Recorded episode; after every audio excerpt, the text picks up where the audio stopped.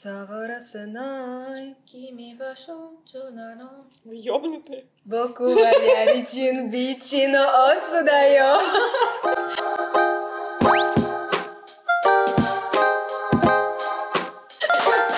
Великолепно, потрясающе, браво! Думаю, что наши вокальные способности оценили все анимационные студии О, Японии, да. России и всего мира. Я нет, не поняла. Охайо, мои прекрасные слушатели! Хватит простите. Итак, серьезная корпорация.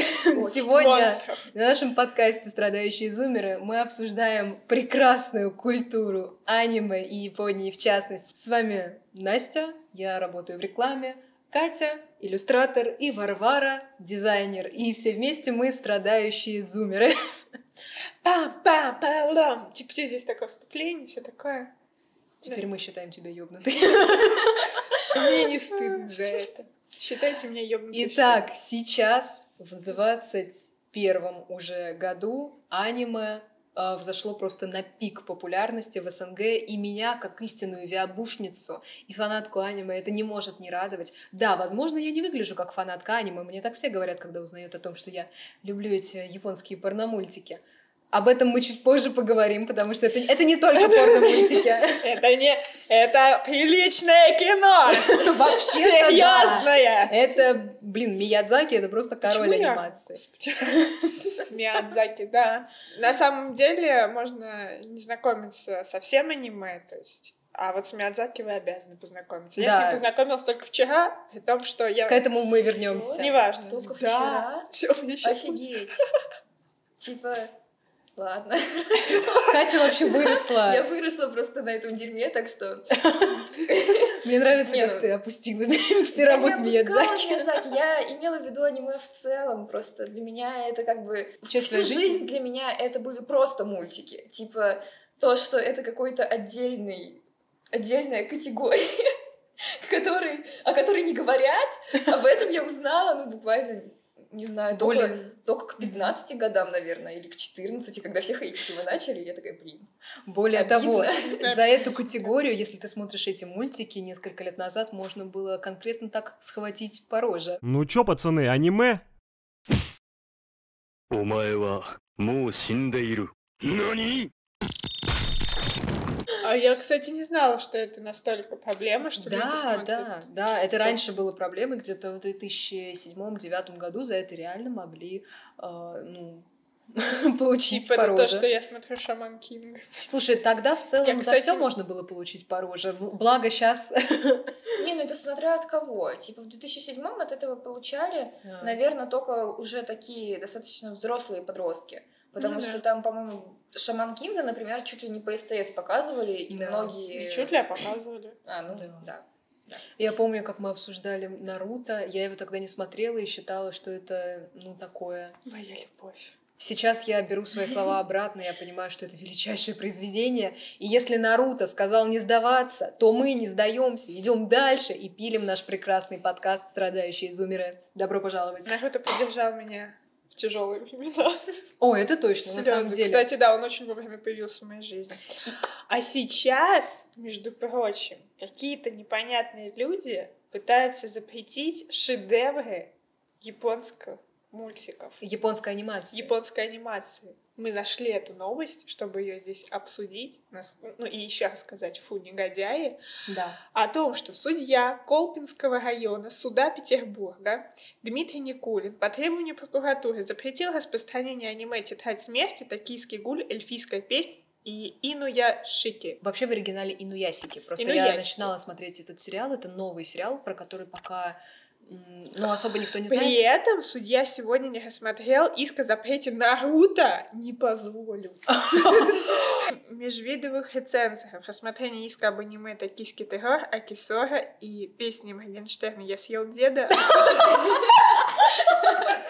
Это Каким образом, опустим. каким образом это идет вместе? Песни Моргенштерна «Я съел деда» и аниме. Почему оно звучит в одной новости? А самое смешное в этом всем то, что я как раз досмотрела первый сезон «Токийского гуля» недавно. И «Тетрадь смерти». А «Тетрадь смерти» я так и не досмотрела половину. Но, ну, они, они еще доступны, я на Недап смотрю. Сайт по-другому называется, но в озвучке Недап, но неважно. Я посмотрела половину, мне уже все проспойлили мои друзья-анимешники. Скажи спасибо мне, да. Ненавижу их. Они только тебе, ты знаешь? Спасибо. А Леха такой, ну, Эл умрет. Простите, Я так- ради бога, все слушатели. Ребят, я сама была на вашем месте. Если Да. вы не смотрели «Тетрадь смерти» и, ну, как бы, ну, смиритесь.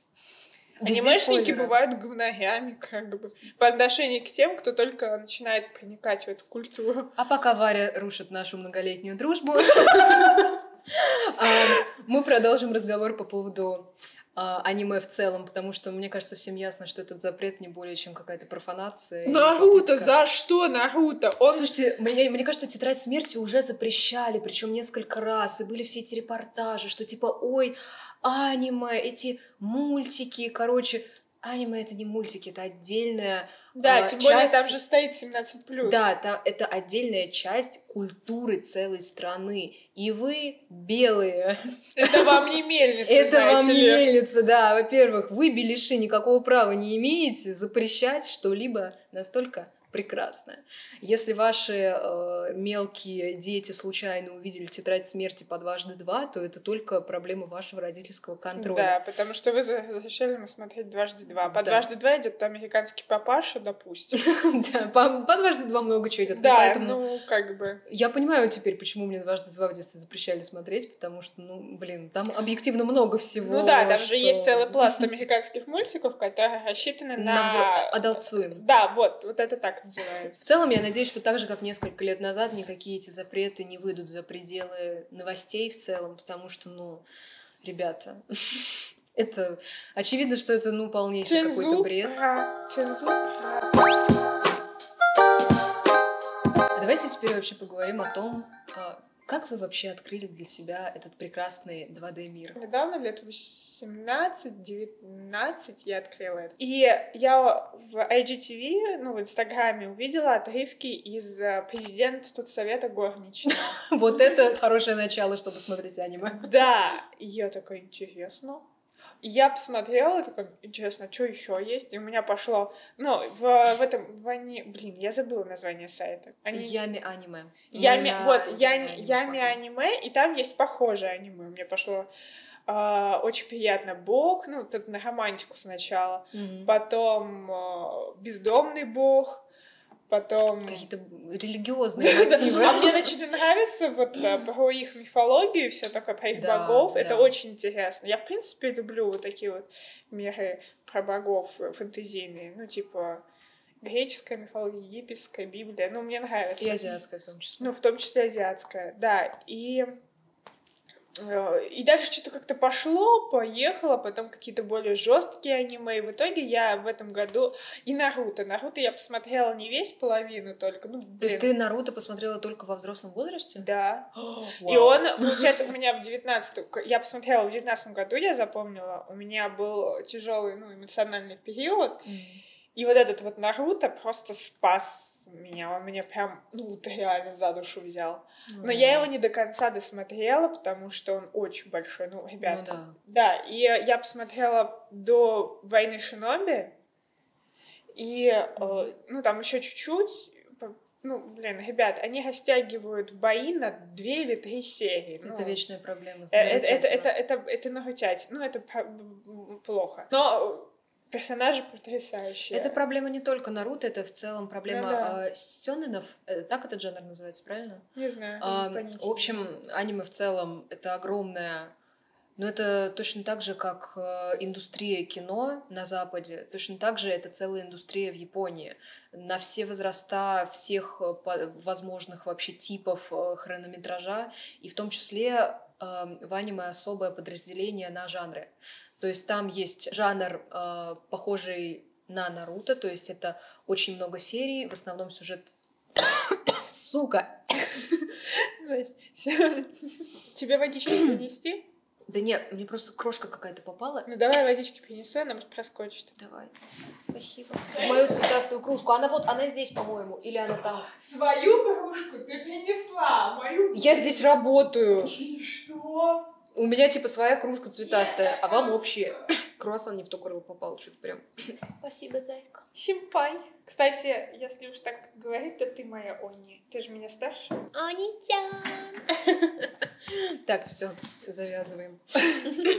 Когда мы с Настей встречаемся, уровень лесбийских шуток Пробивает Да, потолок. В принципе, Да. уровень лесбийских шуток в моей жизни, по крайней мере, он как бы с нуля просто до небес, небес. Ну что поделать? Я развращаю женщин. Теперь у тебя след от моей помады на щеке. Блять! А мне кажется, оставь. Ну все, буду сидеть теперь поцелованная. Богом. Вот это, вот это самооценка. Я не буду сейчас расписывать особенности деления на жанры Настя аниме, гик потому что, этом да, плане. я в этом плане супер гик, мне Как очень я с нравится веком. Да, именно. То есть я в этом действительно шарю, я могу про это рассказывать часами, но и в целом это очень обширная тема. Ну, в общем, типичного деления на жанры, как в европейском кино, типа мелодрама, комедия, там такого нет. Там все намного более тонко, намного больше под конкретную ЦА настроено, ну, то есть целевую аудиторию. И, соответственно, есть э, сёнэны, которые рассчитаны на мальчиков-подростков, э, где в основном все упирается в бои, это все очень длинно, это такие большие сериалы, где все вертится в основном вокруг файтинга вот этого вот.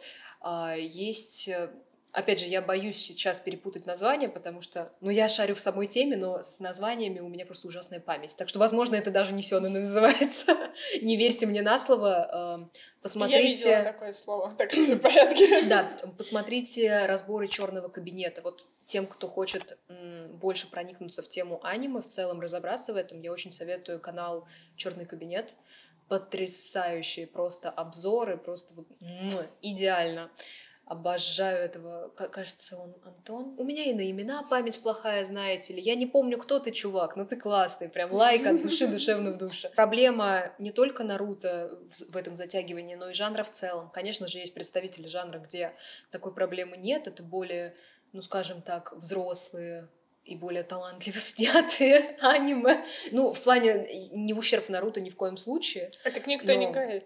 Но просто есть такая проблема. Да, такая Типа, проблема «Тетрадь есть. смерти, мне кажется, она вот первый сезон, да. Ну, типа, там нету такого, что... Это другое. Это, во-первых, Ну да, рассчитано на более... жанр.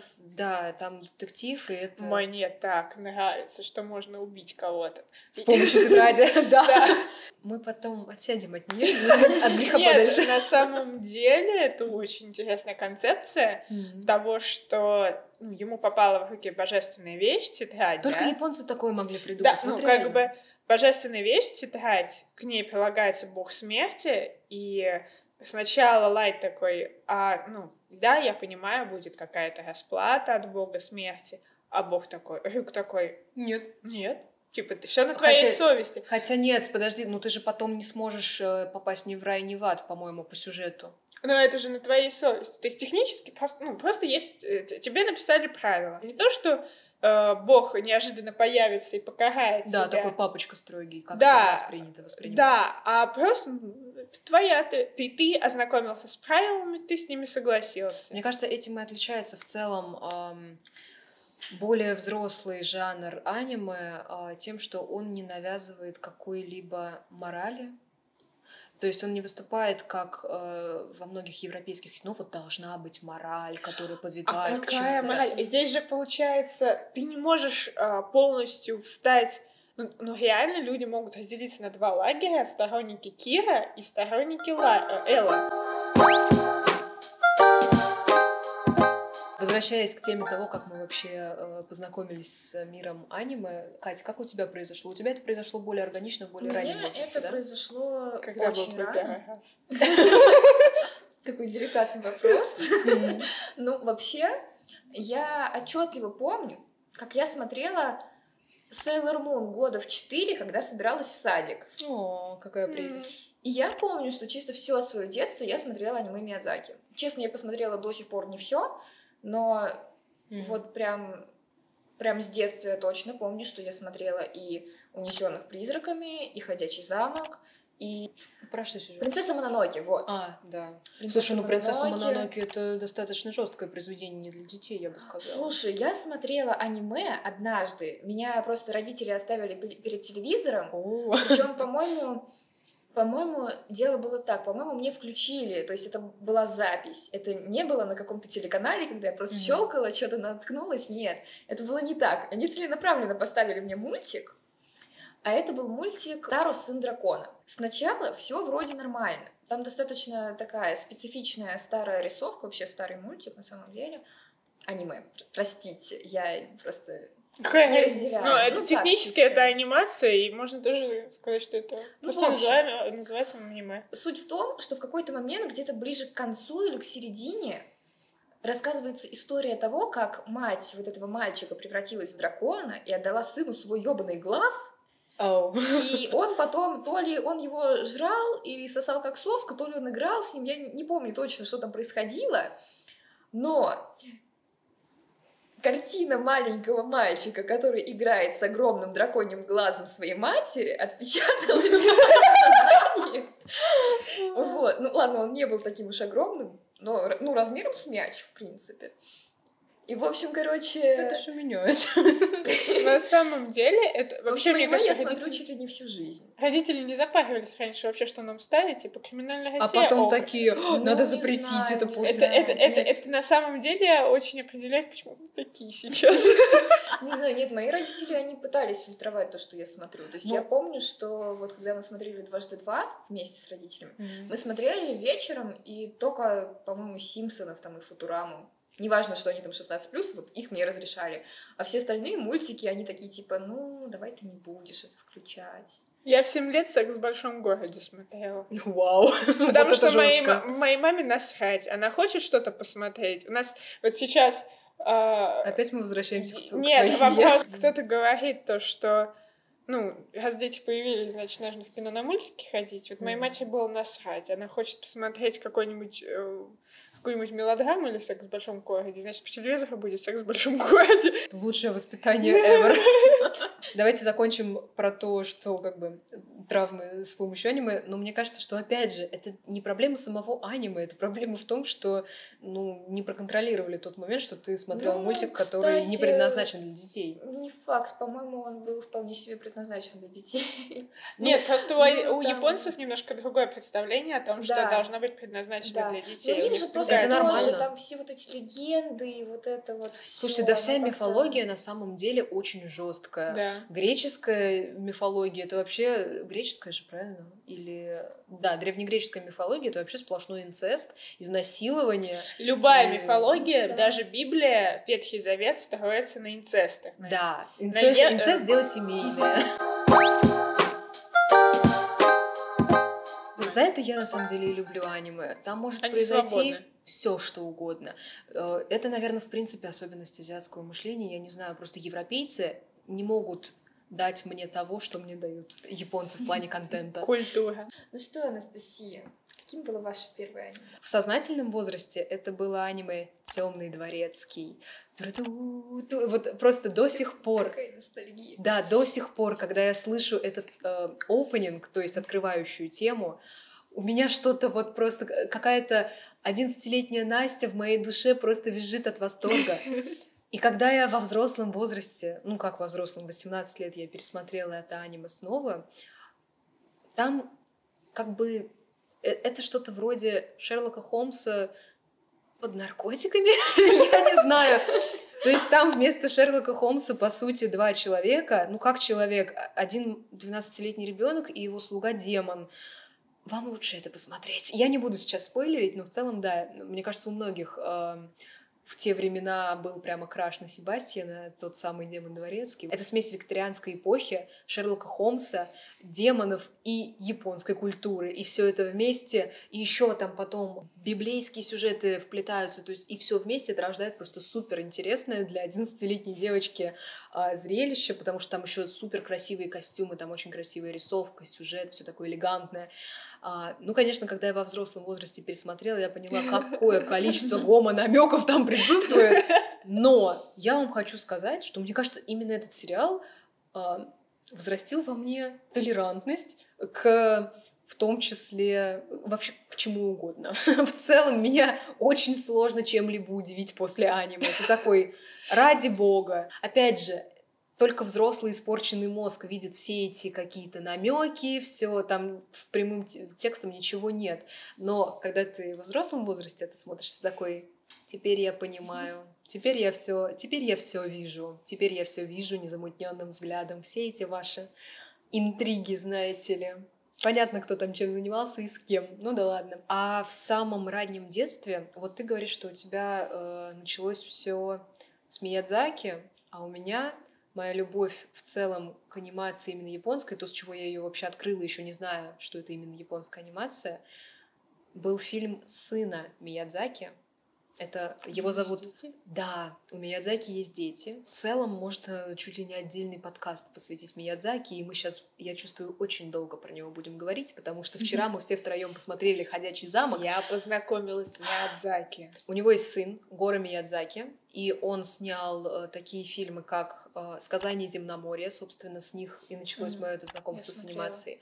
И в детстве мне безумно понравился этот мультик, я его пересматривала, причем во взрослом возрасте я не смогла его полностью пересмотреть, потому что объективно, ну, очень сложно, когда твой отец гений анимации, и ты тоже пошел в анимацию, и ты, ну, очень виден не контраст. Ты очень затянута. То есть, с одной стороны, как бы вроде как очень хорошо, в детстве мне безумно понравилось. Но сейчас я смотрю, и прямо вот затянуто, скучновато. Ты начинаешь скучать очень долго, но я больше чем уверена, что рано или поздно он дойдет до того уровня. Кстати, сейчас под его режиссурой выйдет первый в истории Гибли 3D-мультик, и будет очень интересно посмотреть на это в целом. Аниме в 3D? Очень страшно, если честно. У меня просто сразу страна самоцветов перед глазами. Ой. А это, конечно, нужно привыкнуть, чтобы ее посмотреть, скажем так. Да, определенно нужно привыкнуть, но в любом случае, в целом 3D-анимация, ей очень немного лет, и я думаю, что она будет в какой-то момент органичный для всех жанров. Вот. И в целом он еще снял э, со склонов Кокурико, кажется так. Причем сценарий был его отца, а, а сам мультик режиссировал он. Причем, знаете, я посмотрела документалку по NHK. Так, нет, все, я не буду туда... За... Э, я истинный гик в плане да. Миядзаки и Японии. Меня нужно останавливать. Я сама себя останавливаю. А вот Фильмы Миядзаки самые известные — это «Ходячий замок» и «Узнесенные призраками», которые теперь для меня просто являются шедеврами не только анимации, но и фильмов вообще в целом. То есть, если бы у меня был выбор, типа, не смотреть больше никогда европейское кино, оставить вот эти два фильма, я такая, да без проблем. Мне не нужно, забирайте. В свое время они меня очень сильно испугали. Я совершенно случайно листала детские каналы, и там поздно вечером э, в 10 часов показывали а, унесенные призраками, я наткнулась на ту самую сцену, которая, мне кажется, испугала большую часть вообще СНГшных детей в целом, когда ее родители превращаются в свиней. Боже мой, я так испугалась, я просто выключила и такая, так, все, мы больше это не смотрим. И постаралась про это забыть. На следующий день, там, видимо, был какой-то, ну, марафон э, фильмов Миядзаки, я включаю и попадаю ровно на ту сцену, из ходячего замка. На тот самый момент, когда ведьма пустоши входит в лавку, я такая, ну ладно, вроде ничего страшного, тетка какая-то. А за ней входят эти ее вот служители страшные, вот эти вот непонятные. Мне было лет девять, и это Ужас. тогда было прям для меня вау. А тебя я, это вообще не волновало? вообще это не волновало. Я смотрела, я... нет, ну там были... Кто-то с глазом играется, все были просто противные моменты. Мне кот такой же. вот когда этот самый Безликий нажрался всего подряд, а потом его тошнило по всему замку. Вот это было противно, я прям сидела такая, типа, я пережду эту сцену, а потом я дальше продолжу смотреть. Вот. А в «Ходячем замке» такого не было. Ну вот, понимаешь, у тебя психика была намного крепче моей. Я достаточно, да, крепкая. А я всегда была просто очень пугливым ребенком, и э, меня испугало не столько то, что ее родители в свиней превратились, а я как бы тут же поставила себя на место героини. Я просто была слишком эмпатичным ребенком. Я тут же поняла вот эту боль, каково это вообще, когда твои родители превращаются в этих мерзких свиней.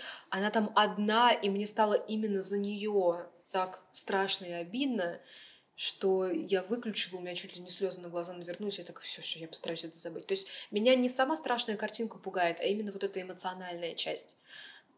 Ну, благо, я выросла, и теперь э, броня из э, сарказма и черного юмора у меня присутствует, поэтому я могу смотреть все, что угодно. Это, это девиз по жизни. Да, да. Это то, что мы растили годами. Да, наращивали, так сказать. Кстати, Миядзаки, наоборот, очень против какого-либо цинизма, сарказма, вот это все. У него такие приятные наивные мультики. На... Да. Ну, я познакомилась только с одним. Чего? Вот когда ты смотришь их в более взрослом возрасте, не знаю, на тебя, наверное, такое же впечатление произвело. Именно мультфильмы Миядзаки выполняют его главный посыл, они как будто стирают вот эту нашу образовавшуюся броню из цинизма, сарказма и оставляют тебя просто как будто снова маленьким ребенком, который просто начинает рыдать. Я говорю, после антиутопий после череды антиутопий и вообще фильмов э, без хэппи-энда какого-либо, Миядзаки — это просто бальзам на душу. Я люблю драмы, когда тебе больно и много стекла. Да. Я мазохистка. В какой-то степени. но... такой небольшой. Да, но при этом очень приятно посмотреть э, «Ходячий замок», который такой милый, наивный, про добро и против войн, как ты назвал? Антимилитаризм. Антимилитаризм, вот. Я выступаю за сложные слова в этом подкасте. Я тут же запнулась просто. Я, я не умею, у меня очень плохо с дикцией, поэтому я стараюсь Забей. убирать короткие слова. Баре акцент француженки. Нет, это просто картавость. Я считаю, что это акцент француженки, так что завалитесь. Я считаю, что я должна просить прощения тем, кто не переносит картавость. Это их проблема. Это ваша проблема, но я ничего не собираюсь этим делать. О Миядзаки. И то, как щепетильно, в принципе, азиаты относятся к прорисовке. Ну, опять же, это ты судишь именно по картинам Миядзаки. А, ну, Проходные сериалы там рисуются максимально всрато, но, а... опять же, а, то, как они прорисовывают, безусловно, это же нечто фантастическое в, в достойных работах, это что-то ну, потрясающее. Я просто не знаю, видимо, проходных работ, Потому что... Ну, слушай, президентство тут Совета горничной определенно там не такая детализация, как в Ну, а мне кажется, нет, ну, естественно, несравнимо с, эм, с тем, что рисуют ну, ладно. Миядзаки, но оно все равно более детализировано, чем я. Я просто восхищаюсь тем, что я не могу сделать физически. Потому что прорисовывать там каждую макаронину, вот мы тут разговаривали, то, что очень вкусно делают еду в аниме. Да. И в том числе и в как в «Ходячем замке», там очень вкусно, там бекон, когда Софи жарила. Ты прямо чувствуешь этот запах, этот вкус, ты да, как будто это, это такой уровень. Я вот так не... У меня терпения не хватает прорисовывать. Да какие там, слушай, ладно, еда. Ты видела, э, что в комнате Хаула там буквально да, прорисованы волоски просто какие-то, да, э, вот там, когда ковер какой-то или Софи что-то вышивает, там прямо вот эти ниточки ты видишь. То есть Миядзаки в этом плане, он на самом деле садюга тот еще. Вот на самом деле я ув... вот Миядзаки mm-hmm. и еще Pixar. Ну, они не в тему аниме, а в тему того, как они детализированы. В целом анимация, да. В целом анимация, то, что ну, и Дисней. Дисней Pixar сейчас одно и то же, но... Вы купили Дисней и Pixar, да. Да, Монополия, нет, не слышали. Так вот. Нет, нет, нет. Они сейчас все купили. Ух. Да. А, и то, как и они... войны в том числе. В том числе Звездные войны. Mm-hmm. А, то, как они прорисовывают вот эти вот волоски, мне кажется, что это прекрасно. Это, ну, мне нравится, когда ты видишь, что была проделана работа. И ты настолько погружаешься в эту Либо на уровне сюжета, либо на уровне а, прорисовки. Вот, например, «Три богатыря» мне не нравится. Ну, слушай, сравнила студию Мельницы с э, Гибли. Какая разница, деньги-то им тоже дают? Я думаю, они очень много собирают с этих богатырей, потому что это ну, каждый Новый год выпускать по мультику. Они же сначала все было ну, более-менее, ну, просто мультик как такой проходной, чисто для детей. А потом это уже стало клепание просто... Я бы сказала, что первые три части были прям огонь. Мне в детстве очень нравилось. Ну, оно такое, да. Особенно Оно, мне кажется, вот ну, Первые три части, если честно, вот где они по первая, одному. там, где они вместе, по-моему, Шамаханская царица, вот она мне тоже зашла, а Да. дальше как-то уже... А дальше Видишь? все пошло под откос. И сейчас речь идет не о том, что у нас плохо, а в принципе в отношении к работе. То, как работе а, аниматора. к работе аниматора огромный труд какого-то количества людей, которые реально стараются сделать качественный продукт, а не просто наклепать это. Потому что это, ну, мне кажется, очень тяжело. Анимация — это очень тяжело. Для меня, мне кажется, недосягаемо. Особенно учитывая то, что у Миядзаки большая часть анимации вы- выполняется вручную, это вообще... Уважаю вас, ребят. Да. И вообще уважаю всех, кто делает анимацию. Я вас сразу предупреждаю, ребят, те, кто не смотрел «Ходячий замок», сейчас, пожалуйста, поставьте на паузу, выключите, потому что ближайшие Перемотай- полчаса... перемотайте на Да, полчаса. перемотайте на полчаса, потому что мы все втроем, причем абсолютно практически не сговариваясь, посмотрели аниме «Ходячий замок», и более того, я полностью прочитала книгу буквально за три дня. И также вчера ее начала читать Катя. Варя тот человек, который пока еще книгу «Ходячий замок» не прочитал. Я и не собираюсь. Я не После читаю. нашего подкаста ты захочешь. А, Я не читаю мангу и не читаю книги по, по фильму. Не хочется буковы читать. И вообще, в целом, я посмотрела «Ходячий замок» уже, наверное, в возрасте лет 16 17, когда я в целом начала уже более активно погружаться в аниме. То есть я в детстве посмотрела э, Темного дворецкого, и больше я, по сути, особо ничего не смотрела. А потом где-то в 17, в 16-17 лет меня просто резко затянуло в этот мир аниме. И тоже, как и тебе, Варь, э, мне аниме позволило справиться, ну, вернее, помогло справиться с очень тяжелыми событиями в моей жизни. Возможно, настолько, поэтому для меня это еще стало близко. А ты помнишь вообще свои детские впечатления от «Ходячего замка»? Если честно, «Ходящего замка» не особо. Я просто помню, что когда мне включали мультики Гибли, я смотрела и не выпендривалась, потому что я знала, что по-любому будет хорошо, по-любому мне зайдет. У тебя с детства прививали просто хороший Да, вкус. да, на самом деле. И на музыку, и на сериалы, и даже на аниме. Вот. И как-то у меня не было особых впечатлений. Не помню, что я смотрела, и я такая, вау. У меня такое было скорее, когда я пересматривала уже в более сознательном возрасте. Да. То есть я «Ходячий замок» смотрела, когда в детстве. Мне, конечно, нравилось, но я, если честно, даже особо не вникала в сюжет. Я то есть смотрела и такая, вау, картинки разноцветные, класс! Ну, нормально. Когда Дети неблагодарная Да. аудитория. Да, дети неблагодарная аудитория. Но когда я смотрела, ну, допустим, даже вчера, ты смотришь, и ты понимаешь, насколько масштабная работа была проделана. Это, во-первых. Во-вторых, ты как бы более тщательно вникаешь в сюжет, и как бы ты больше способен оценить его, Мгм, чем если мгм. ты ребенок. Тем Ты- более, когда ты иллюстратор. Тем более, Да. да. в этом плане тоже. И когда эти ощущения накладываются друг на друга, вот тогда ты понимаешь, насколько это классный мультфильм. В целом, э, особенность мультфильмов Миядзаки в том, что они многослойны. То есть, когда ты смотришь их ребенком, ты просто видишь вот эту классную картинку, и что-то вот все время происходит, тебе просто прикольно. А когда ты взрослый, ты проникаешь с этим настолько глубоко, именно потому что видишь все эти подтексты, все эти смыслы. Как я уже говорила, заставляют тебя посмотреть на своего же собственного внутреннего ребенка под абсолютно другим взглядом. А «Ходячий замок», так как это история очень красивой любви, Да. еще и заставляют ам, таких женщин, как мы, которые постоянно Захотеть смеются. холла. Да. Боже мой, мне кажется, нет такой девушки, которой бы не понравился во всяком Ну, случае тогда Хаул, да. как мужчина. Ну, причем вот гениальность просто а, Миядзаки в том, что он нарисовал, в общем-то, женоподобного мужика, Ну, он зашел. но он зашел так, как не заходит ни один, блин, Да. Сильвестр Сталлоне или там, я не знаю, Дин из Вообще сверхъестественного. 3D мужики после 2D не Да, да, в целом. У всех распространенная проблема анимешниц, то, что Это после 2D ужасно. мужиков 3D как-то уже не канает. Найдите мне Какаши Сенсей, пожалуйста. Да, да.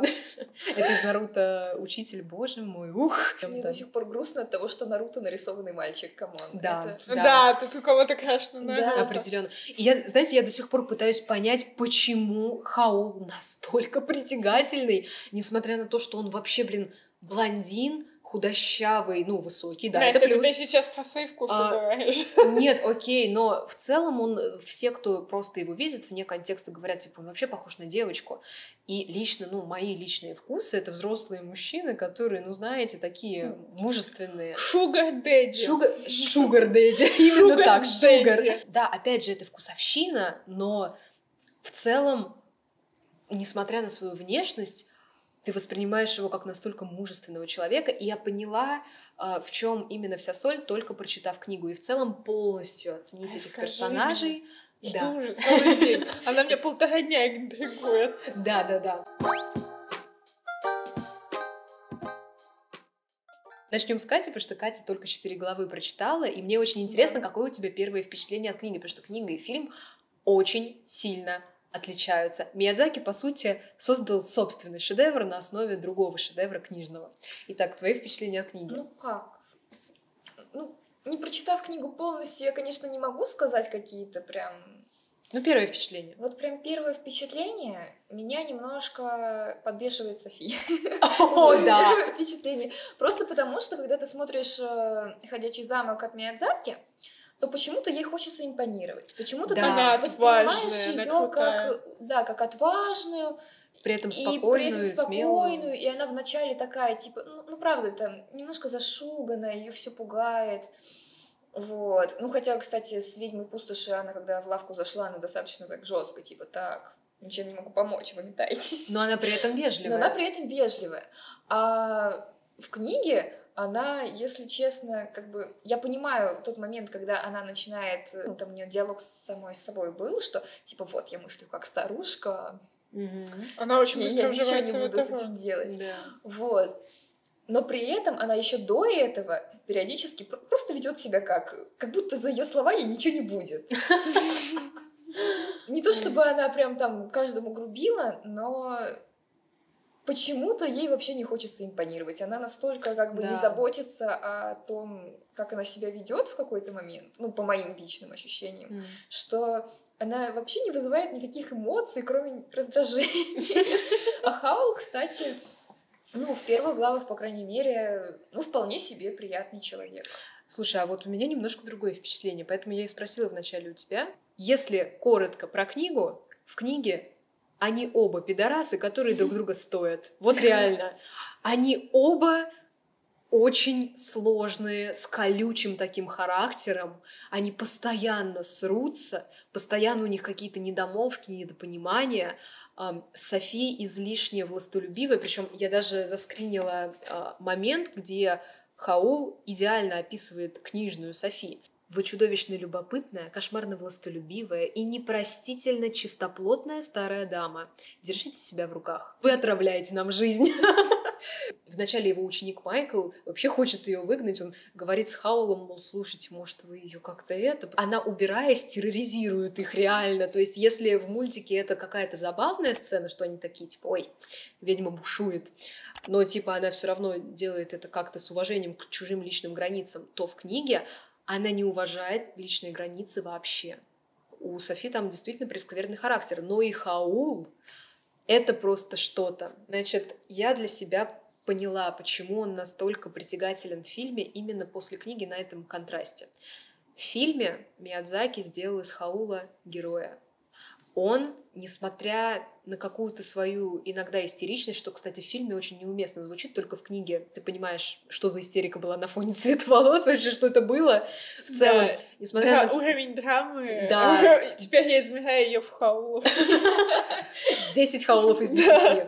Несмотря на некую свою драматичность, позерство бесконечное, как кокекство. Кокекство. Несмотря на все это и некую трусость, он все равно остается благородным. Он сражается против войны в целом. И, вот это- защищает Софи. И он защищает солдаты. Более того, когда Софи приходит к ним в дом, во-первых, она, конечно, не так нагло вламывается, как в фильме. Она как-то все-таки более мягко себя ведет, она даже слегка с ним заигрывает. Она такая, типа, старушка-кокеточка.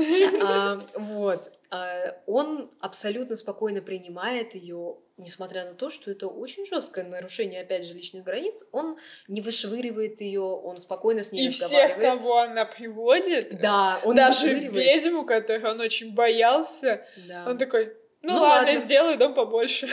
В целом, да. Мужчина И- моей мечты просто. Опять же, Я буду всяких бомжей приводить. Дом настраивать. не бомжей всяких, знаешь, пёселей, старух Да, я могу. такой. Ну, в целом, я построю вам дом побольше. Ладно. И в целом, да, опять же, в, э, в фильме Терпила. Нет, он в фильме Нет, не он терпила. благородный. Он действительно, он благородный, он принимающий, он добрый. Несмотря ни на что, он очень добрый. И он, ам, он делает много чего именно для нее. Там акцентируется внимание на том, что он для нее купил подарок, что он для нее, по сути, перестроил этот дом под комнату, которая была у нее в шляпной лавке. То есть он делал это для нее в первую очередь. И он говорит ей очень много фраз, которые незаметны относительно, когда ты смотришь. Но вот эта фраза, когда он такой, у тебя все получится, нет, ты красивая. То есть это фраза, Да. которую очень хочет услышать каждая девушка. Которая, ну, особенно, которая не уверена в своей красоте. Да, А как Софи как раз была та, которая говорила, ну, я никогда не была красивой, я некрасивая. И очень красивый идеализированный Хаул, который считался э, чуть ли не демоном, который похищает только красавиц и забирает их сердца. И он ей говорит, нет, ты красивая. И я тебя люблю. И такой, я тебя есть. люблю. А теперь разочарование года. В книге Хаул такой бабник, это пипец, он к ее сестре яйца подкатывал, вы понимаете? Нет, конечно, в конце это оправдывается тем, что типа на самом деле он выведывал у нее про Софи, бла-бла-бла, но знаете что, в реальной жизни это так не Держи работает. свои яйца при себе, Именно. ясно? То есть, если, если в фильме это как бы слухи про него, и оказывается, что он не такой, и нам этого не показывается, то в книге, во-первых, ни на какой войне он, блин, не воюет. В книге он реально ходит по бабам. Он реально очень очень себелюбивый, эгоистичный. Более того, от природы он не был красавцем, поэтому он так много времени проводит в ванной, потому что от природы он не красавец, и у него собственные вот эти комплексы, Поэтому он с помощью магии, с помощью всяких средств делает себя красивым, красит себе волосы, делает себе кожу идеальную. И Кальцифер говорит о том, что он по-настоящему влюбится в девушку только тогда, когда он покажет ей настоящего себя. И в конце книги, собственно, это и происходит. Ну, конечно, в книге он тут еще козел. Но Софи, я считаю, для нее это идеальная пара, потому что Софи та еще козлица в данном случае. Ты сказала в начале всего этого разговора о том, что после, после того, как вы расскажете мне про книгу, я захочу ее прочитать. Так вот, не хочу. Да, ты не хочешь разочаровать. Ну, Да, потому что у меня создался идеальный образ э, да, идеального мужчину. Но самое главное, чем книга отличается от фильма, и это вот просто для меня было супер каким-то, просто как пощечина, знаете. Ты сейчас поспойлеришь. Да, сейчас будет жесткий спойлер, хотя весь наш подкаст это один большой спойлер к любым аниме. В книге Хаул из нашего мира. Более того, они все вместе переносятся в наш мир, чтобы, э, потому что в нашем мире его прокляла ведьма, по сути, в другом обличии. Э, Ну, вернее, ее демон, ну, неважно, короче, это надо читать. И вообще в нашем мире он, ну, такой, не то, что прям лох, но в целом на него, его, короче... Альфонс. Нет, нет, его сестра э, ругается на него, что типа ты позоришь нашу семью, устройся на нормальную работу. Альфонс, бездельник, безработный. Да, да, то есть это просто для меня было как что-то такое, знаете, после фильма ты на это смотришь и такая, what the fuck. Но Я не хочу читать книгу. я, на самом деле, я рада, что прочитала книгу, потому что это помогает понять персонажей глубже. То есть, если вы хотите прекрасный шедевр анимации, прекрасную сказку, которая покажет вам, как надо, то смотрите фильм, безусловно. Это унесет вас просто в прекраснейший из миров. Если вы хотите версию, где и Хаул, и София очень сложные, они со своими недостатками, и в целом, ну, по сути, все эти недостатки, во всех в них можно узнать себя, своих родственников, то есть что-то намного более человечное, грешное, я бы сказала. Э, Как, как бы встретились два пидораса. Вот тогда читайте книгу. Но самое главное, что в книге парочка есть моментов, которые объясняют непонятки в фильме, как я уже говорила до этого.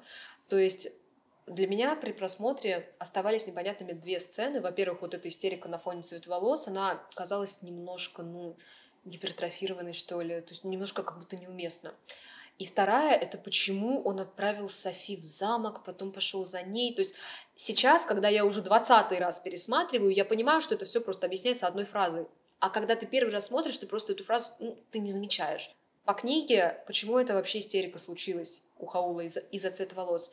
У него это типа накопилось, потому что София его доставала, еще плюс там ряд событий произошел один за одним, очень нехороших. И поэтому как бы вот это, то, что она смешала все его зелья, блин, просто в наглую вторглась в его ванну, где он там моется вообще-то, все смешала э, своей уборкой, и в результате у него этот цвет волос, и это стало типа последней каплей, и поэтому это вылилось в то, что он там просто на нее там накричал в целом. То есть это э, и это объясняется. Ты понимаешь, почему вообще у человека ну просто реально случилась истерика на фоне того, что слишком много событий разных происходит. А, и по поводу того, что он отправил ее во дворец, хотя на самом деле в книге это тоже как бы нужно вникнуть в это, но суть в том, что если бы он сам, он э, по книге он вообще сам уже сходил к королю и уже дал согласие на служение у короля. И по книге это не на благо войны, а просто там его пропавшего брата искать. Да, брат короля пропал в поисках другого чародея. Короче, там все намного сложнее, намного больше персонажей. И особо про войну там буквально две строчки. Никто про нее вообще не знает и не помнит. Хаул уже согласился, а потом понял, что если он отправится на поиски, то его нагонит ведьма пустоши, которую он боится до усрачки, и которая в книге, кстати, не преображается в обычную старушку и является просто абсолютным злом, что для меня тоже было огорчением, потому что у Миядзаки нет э, плохих и хороших. Это намного сложнее, это намного больше ты этому веришь. Кстати, да, как София относится к ведьме, это вообще, мне кажется, шедевр. Несмотря на то, что ведьма да. ее превратила в старушку, прокляла, она все равно за нее, ну, София беспокоилась за эту ведьму, она помогла, ну, поддерживала ее когда-то по лестнице поднималась. Ну, она э, скорее стебала ее на самом ну, деле. Ну, неважно. Она защитила ее перед э, Сулейман. Почему вы приглашаете человека, запираете в комнате и э, отбираете у него силы? Ну, ради чего? То есть она не зациклена на да. собственной э, вот этой вот вражде с ведьмой, да. она отделяет то, что это их личное дело, и вообще дело других и людей. когда произошла, ну, когда они бегали от Сулейман, и у ведьмы уже не было никаких сил, она забрала ее с собой во дворец. Ну, слушай, там ну, ведьма, по сути, вцепилась в ее подол юбки, но, опять же, она могла... Она Честно, могла ее выкинуть просто из этого Я бы так и сделала, реально. Я, я вот смотрю и понимаю, я господи, мне никогда не быть такой же э, благородной, вот как Софи. У Софи вот это вот благородство. Да. Миядзаки сделал ее Да. А, в книге они вообще не такие, опять же, они действительно вот обыкновенные люди, ну, с ними, наверное, легче себя ассоциировать даже поэтому. Там она пошла уже после к королю, чтобы объяснить ему, что ее сын э, вообще пидорас тот еще, он так и так увильнет, пожалуйста, ну, он, по сути, мальчик еще, и он с этим заданием просто не справится. Она должна была очернить его имя. Но не настолько, чтобы король больше каких-то мелких поручений его не давал. Потому что в целом-то Хаул выполнял какие-то мелкие поручения короля, типа сделать э, семимильные сапоги. Ну, ладно, это не мелкие поручения, но они не государственно важные, да, то есть он просто как подрядчик работал. То есть ему, с одной стороны, нужно сохранить эти отношения с королем, чтобы его вообще э, не посчитали за какого-то совсем уж слабоумного, да, чтобы ему продолжали какие-то заказы делать. То есть он не может лично королю отказать сам, потому что это отвернуло бы короля от него в целом, он бы сказал, типа, ты, ты что вообще? Мы с тобой дело тогда больше иметь не будем. А с другой стороны, он не хочет быть прям полноценным придворным служащим, потому что тогда на него бы возложили кучу обязанностей, которые ему нафиг не нужны, которые ему невыгодны просто. Зачем ему этим заниматься? Он вообще э, не парится насчет своего государства, он просто хочет жить, зарабатывать денежку там, да, и так далее. И опять же, несмотря на то, что в конце все объясняется, и что все-таки он э, не такой, он как, он как бы хочет казаться плохим больше, чем есть он на самом деле, но все равно, конечно, благородство в нем там не на йоту, если честно. Да, давайте порекомендуем нашим зрителям и слушателям что-нибудь на посмотреть. Наверное, из классики очень приятно Бог. Мне понравилось Мгм. очень. Бездомный Бог очень добрый аниме. Синий экзорцист было прикольно, но что-то как-то второй сезон мне Я даже не, не Не начинала его смотреть. Вайлет из А, Эвергарден. Evergarden. да. Стекло каждой серии. Мое любимое. Прекрасно. Мне понравилось. Если вы любите боль, страдания. Но при этом, чтобы безумно красиво, и красиво. это было. Красиво и больно. Красиво и больно. Ну, то есть, да, это для вас. Это оно, это для а вас, если да. вы никогда не смотрели аниме, то лучше начать... э, с- Не знаю, с Наруто, наверное, все начинают, но он очень большой, и э, просто умрешь, пока его Мне кажется, все смотреть. начинают с тетради смерти как раз-таки. А, Потому что все, вот кто не смотрел тетрадь смерти, она просто все-таки не настолько японизированная, она все-таки это несмотря ни на что, это довольно-таки наполовиночку европейская история, поэтому все начинают смотреть по сути, аниме с тетради смерти и уже втягиваются с помощью этого, потому что там все-таки более знакомые установки, что Ну ли. да, я бы, наверное, советовала начать с чего-то полегче, чем тетрадь смерти. Но тетрадь смерти, она тяжелая тем, что там очень тяжелые моральные качели. Мне такие вещи проник- пробивают. Ты когда ты смотришь, и ты думаешь реально долго о том, насколько же прав Кира. Вот я реально, я вечер на это потратила, я за мамой ходила, она от меня бегала, сказала, отвали от меня. Нет, ну реально, моя мать очень страдает от того, то, что ну, меня если что-то увлечет, То есть ты на стороне э, Киры, по сути. да, Пизда. пизда. Что у него синдром Бога, мне это даже импонирует в какой-то момент. Слушай, ну, мне кажется, в определенный момент при просмотре «Тетради смерти» все были вначале на стороне Лайта, а потом просто становится понятно, что, по сути, это преступление и наказание только на Но японо... вообще но- ничего новое-. Не-не-не, смотри, просто мы приходим к одному, что никакому человеку не дано право решать, кому жить, а кому умереть. Если коротко, да, система несовершенна, но индивид не может взять на себя ответственность за плеяду жизней и вершить самосуд таким образом. Потому что, опять же, вся судебная система создана именно для того, чтобы такого самосуда избежать, чтобы избежать вот этого вот э, палачества. И в целом, мне кажется, что э, всю моральную сторону тетради смерти описывает одна фраза Рюка, бога смерти, в самом начале, в самом первом эпизоде, когда он говорит, и в этом идеальном мире ты останешься единственным злодеем. Потому что объективно один человек не может вершить судьбы других. Тот же самый вопрос, э, как было в классической просто литературе нашей. э, Тварь я дрожащая или право имею? Ты тварь дрожащая, ты права не имеешь, заткнись. Даже напомни мне, где это было. Преступление и наказание? Преступление и наказание. Там была другая драма. Потому что Раскольников убил старушку не потому, что она там убийца, или, а потому что, ну, Он посчитал, что он имеет право ее убить. Так вот, Здесь мораль был- в том, что ты не имеешь права убивать людей в принципе. Если они тебе что-то сделали, если, э, неважно, ты не можешь убить другого человека. Конечно, есть больные люди, которые все равно это делают, но они преследуются уже законом, и тут вопрос уже к судебной системе. Ее пытаются делать максимально совершенной, и адвокаты — это те люди, которые вытащат, если тебя по ошибке засадят, понимаешь? А, также они могут вытащить э, преступника спокойно. Мир не делится на черное и белое. Привет! Мир не делится на черное и А, белое, но- неспокойно. Во-первых, а, ты забываешь, что есть прокуроры, и если тебе попадется прокурор отличный, то он мать Терезу засадит с конфискацией. Это палка о двух концах. В этом весь смысл судебной системы. Это все очень взаимосвязано. Именно поэтому один человек не может взять на себя функции сразу и адвоката, и прокурора, и судьи. Это невозможно. Он сойдет с ума и начнет совершить самосуд над всеми подряд, чтобы стать самым великим богом. Что, собственно, с Лайтом и происходит. И потом он успешно умирает, и все возвращается на круги своя.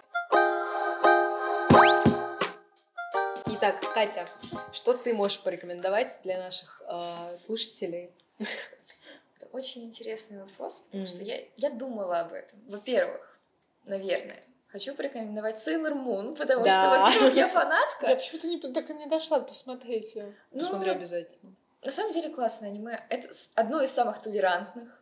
В общем, для меня Sailor Moon это нечто особенное, потому что я смотрела его и все детство, и потом еще в более сознательном, ну, лет в 16, наверное, или в 15 я Мгм. пересмотрела целиком, причем, потому что, ну, до этого это были какие-то отрывки. Sailor Moon, вот именно Банни, не какой-либо там другой персонаж, а вот именно главная героиня была для меня прям ориентиром того, какой бабой нужно быть.